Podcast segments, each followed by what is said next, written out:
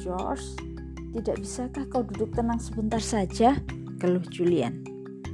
Ya, kita kan sudah hampir tiba di Kirin. Kita sudah hampir sampai di rumah, kata George bersemangat.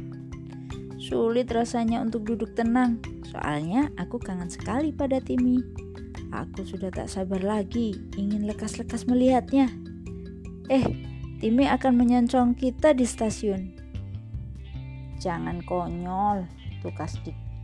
Timmy memang anjing pintar, tapi mana mungkin ia bisa membaca jadwal kedatangan kereta api. Ah, itu tidak perlu, kata George. Timmy selalu tahu kapan aku pulang. Hmm, kurasa ia memang tahu. Ana sependapat. Ibumu kan sering cerita bahwa Timmy selalu gelisah setiap kau akan datang berlibur. Ia tidak bisa tenang, selalu saja mondar-mandir ke gerbang sambil memandang ke jalan. Timmy yang manis, kata George. Hei, kita sudah hampir sampai. Lihat, itu palang sinyal dan arahnya menunjuk ke bawah. Hore! Yang lain memperhatikan dengan geli. George memang selalu begitu setiap pulang untuk liburan sekolah. Yang diingatnya cuma Timmy. Julian memandangnya. Menurutnya, George saat itu mirip sekali anak laki-laki yang gelisah. Padahal, George sebenarnya anak perempuan. Kereta kita masuk ke stasiun Kirin, seru George. Nyaris saja ia terjatuh dari jendela. Aku sudah bisa melihat tukang angkut barang langganan kita. Pak Peters, lihat, kami datang lagi. Kami datang lagi. Kereta api memasuki stasiun, lalu berhenti dengan mendesis. Pak Peters melambai sambil nyengir. Dia kenal George sejak anak itu masih bayi. George membuka pintu kereta, lalu meloncat keluar. Kita sampai. Kita berada di Kirin kembali. Wah, mudah-mudahan Timmy menjemput kita. Tapi Timmy tidak kelihatan. Rupanya ia lupa kau datang hari ini, kata Dick sambil nyengir. George menatapnya dengan masam. Sementara itu, Pak Peters datang menghampiri sambil tersenyum lebar. Ia mengucapkan selamat datang pada anak-anak. Pak Peters bergegas mengeluarkan barang-barang mereka, lalu menumpukkannya di atas troli. Kalau truk datang, barang-barang kalian ini akan kusuruh antar ke Pondok Kirin, katanya. Nah, bagaimana sekolah? Hebat, jawab Dik. Tapi semester ini rasanya lama sekali, karena liburan pasca tahun ini mulainya agak terlambat. Ah, George masih terus mencari-cari Timmy. Di mana sih dia? Kenapa dia tidak datang menjemput mereka? Kan biasanya Timmy selalu menjemput. Dia memandang Dick dengan wajah cemas.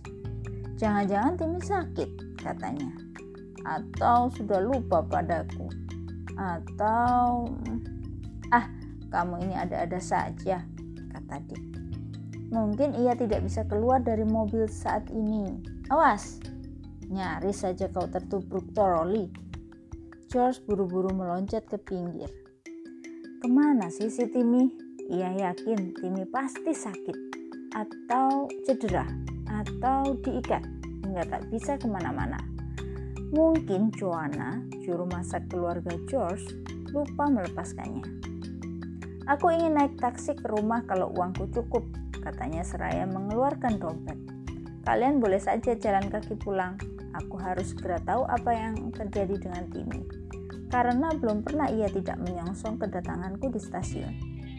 Wah George, kan enak berjalan kaki ke Pondok Kirin, kata Ana.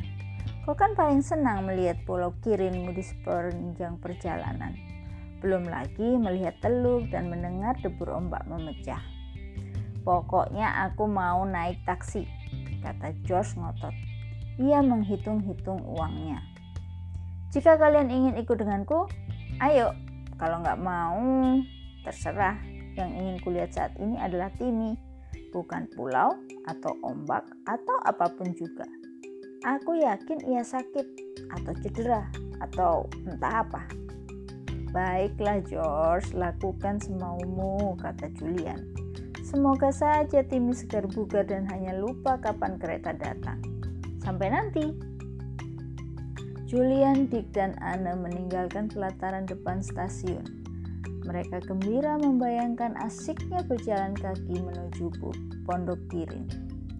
Pasti senang bisa melihat Teluk Kirin dan Pulau Kirin, pulau milik George. Hmm, George benar-benar beruntung bisa memiliki pulau, kata Anna. Memang, Pulau Kirin dari dulu sudah merupakan warisan keluarga ibunya George.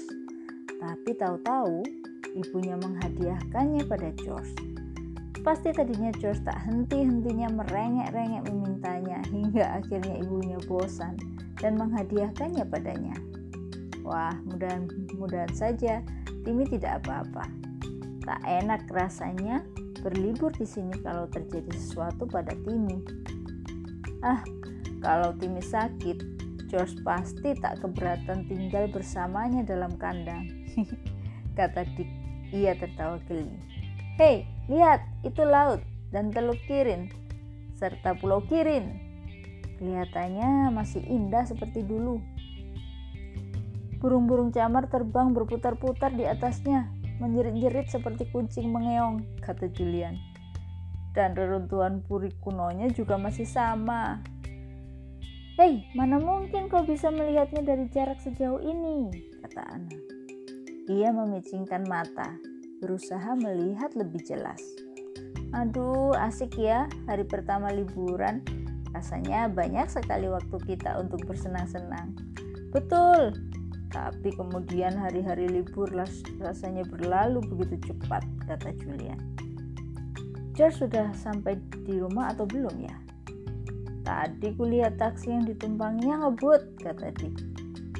Pasti George berteriak-teriak menyuruh sopirnya ngebut lebih cepat. Lihat, itu Pondok Kirin. Aku bisa melihat cerobong-cerobong asapnya, kata Dick. Tampak asap mengepul dari salah satu cerobongnya. Aneh, kenapa cuma satu ya, kata Julian. Biasanya yang menyalakan api di dapur dan di pendiangan dalam kamar kerja Paman Quentin. Paman kan tidak tahan dingin kalau sedang sibuk memikirkan ciptaannya yang hebat-hebat. Mungkin ia sedang pergi, kata Anna berharap-harap. Ia agak takut menghadapi ayah George yang cepat sekali naik darah. Kurasa Paman kadang-kadang perlu juga berlibur, karena selalu sibuk dengan pekerjaannya. Wah, mudah-mudahan saja kita tidak terlalu mengganggu nanti, kata Julian. Kasihan Bibi Fani kalau Paman terus-terusan berteriak memarahi siapa saja. Kita harus berusaha berada di rumah sejarang mungkin. Mereka hampir tiba di Pondok Kirin ketika menghampiri pintu gerbang. Tampak George berlari-lari menyusuri jalan setapak. Julian kaget melihat George menangis terseduh-seduh. Wah, kelihatannya memang terjadi sesuatu dengan Timmy. Kalau tidak, mana mungkin George menangis? Apa gerangan yang terjadi? Mereka menyongsong dengan perasaan was-was. Sambil berlari, Anna berseru-seru. George, ada apa George? Ada apa dengan Timmy? Apa yang terjadi? Kita tak bisa berlibur di sini, kata George di sela isaknya. Kita harus pergi ke tempat lain. Sesuatu telah terjadi di sini. Sesuatu yang buruk. Tapi apa? Bilang dong, tukas Dick tidak sabar. Aduh, apa sih yang terjadi? Timmy tertubruk mobil atau ada kejadian lain? Bukan, bukan Timmy, kata George. Ia mengusap air matanya. Tapi Joanna. Hmm, kenapa dia? Tanya Julian. Ia sudah membayangkan yang tidak-tidak saja. Bilang dong, George. Joanna terserang penyakit jengkering, kata George terisak sedih. Karena itu kita tidak bisa tinggal di Pondok Kirin. Hmm, kenapa tidak bisa? Kata Dick.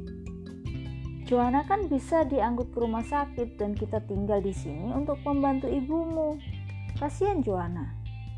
Tapi sudahlah George, penyakit jengkering sekarang kan tidak berbahaya lagi. Yuk, masuk kita hibur ibumu. Kasihan Bibi Fani. Pasti ia bingung saat ini. Apalagi kita sekarang ada di sini. Tapi sudahlah, kita kan bisa. Jangan cerewet, Dick, bentak George kesal. Kita tidak bisa tinggal di Pondok Kirin. Ibu bahkan tidak mengizinkan aku masuk ke rumah. Ia menyuruhku menjauh. Katanya aku harus menunggu di kebun. Sebentar lagi dokter datang. Terdengar suara memanggil-manggil mereka dari salah satu jendela rumah. Kalian sudah datang anak-anak? Julian, coba kemari sebentar. Anak-anak pergi ke kebun. Sesampai di sana, mereka melihat Bibi Fani menjulurkan tubuh dari jendela. Dengar baik-baik. Joanna terserang penyakit cengkering dan sekarang sedang menunggu ambulans yang akan membawanya ke rumah sakit. Lalu... Anda tak perlu bingung, Bibi Fani, seru Julian antusias. Kami semua akan membantu. Kau masih belum mengerti rupanya, Julian, kata bibinya. Begini, baik aku maupun paman kalian belum pernah kena penyakit ini. Karena itu kami harus dikarantina. Kami tidak boleh berdekatan dengan orang lain, supaya kalau kami terserang tidak akan menulari orang lain termasuk kalian. Bisakah Timmy ditulari? Tanya George. Tentu saja tidak. Jangan begitu, George, kata ibunya. Pernahkah kau mendengar anjing terserang penyakit campak, batuk kering, atau penyakit manusia yang lainnya? Tidak. Timmy tidak perlu dikarantina. Kau boleh mengambilnya dari kandangnya kapan saja kau mau. Wajah George tampak cerah kembali. Ia bergegas ke belakang rumah. Sambil lari ia berseru-seru memanggil Timmy. Dan saat itu juga terdengar Timmy menjawab panggilannya. Apa yang perlu kami lakukan, Bibi Fani? Tanya Julian. Kami tak bisa pulang karena orang tua kami belum kembali dari Jerman. Apakah sebaiknya kami menginap di hotel saja? Wah, jangan. Nantilah akan kupikirkan kemana kalian bisa pergi selama liburan ini, kata Bibi Fani. Astaga, berisiknya si Timmy. Kasihan Joanna, kepalanya pusing sekali. Nah, ambulannya datang, kata Ana. Sebuah ambulans berhenti di depan pagar. Bu Kirin pergi memanggil Joanna. Sopir ambulan menghampiri pintu diikuti rekannya yang membawa tandu. Mereka datang menjemput Joanna, kata Julian. Dugaannya benar. Tak lama kemudian, kedua petugas rumah sakit sudah keluar lagi, membawa Joanna yang terbaring di tandu. Ia melambai ke arah anak-anak ketika ia lewat di dekat mereka. Tak lama lagi aku pasti kembali, kata Joanna parau. Bantu Bu Kirin sebisa kalian. Sayang, aku malah sakit justru pada saat seperti ini. Kasihan Joanna, kata Ana. Air matanya berlinang-linang. Cepat sembuh ya. Kami akan merindukan Anda. Ambulans itu berlalu. Apa yang kita lakukan sekarang? Tanya Dick. Pulang ke rumah tidak bisa. Tapi tetap di sini pun tak mungkin. Nah, itu Timmy datang. Hei, bagaimana kabarmu, Tim? Untung kau tidak ketularan penyakit ini. Aduh, hati-hati, jangan dorong aku. Aduh. Bukan main bersemangatnya kau ini. Tak cuma Timmy sendiri yang bersemangat saat itu. Kalau ala, anak-anak sih agak sedih. Wah, apa yang harus mereka lakukan sekarang? Kemana mereka bisa pergi?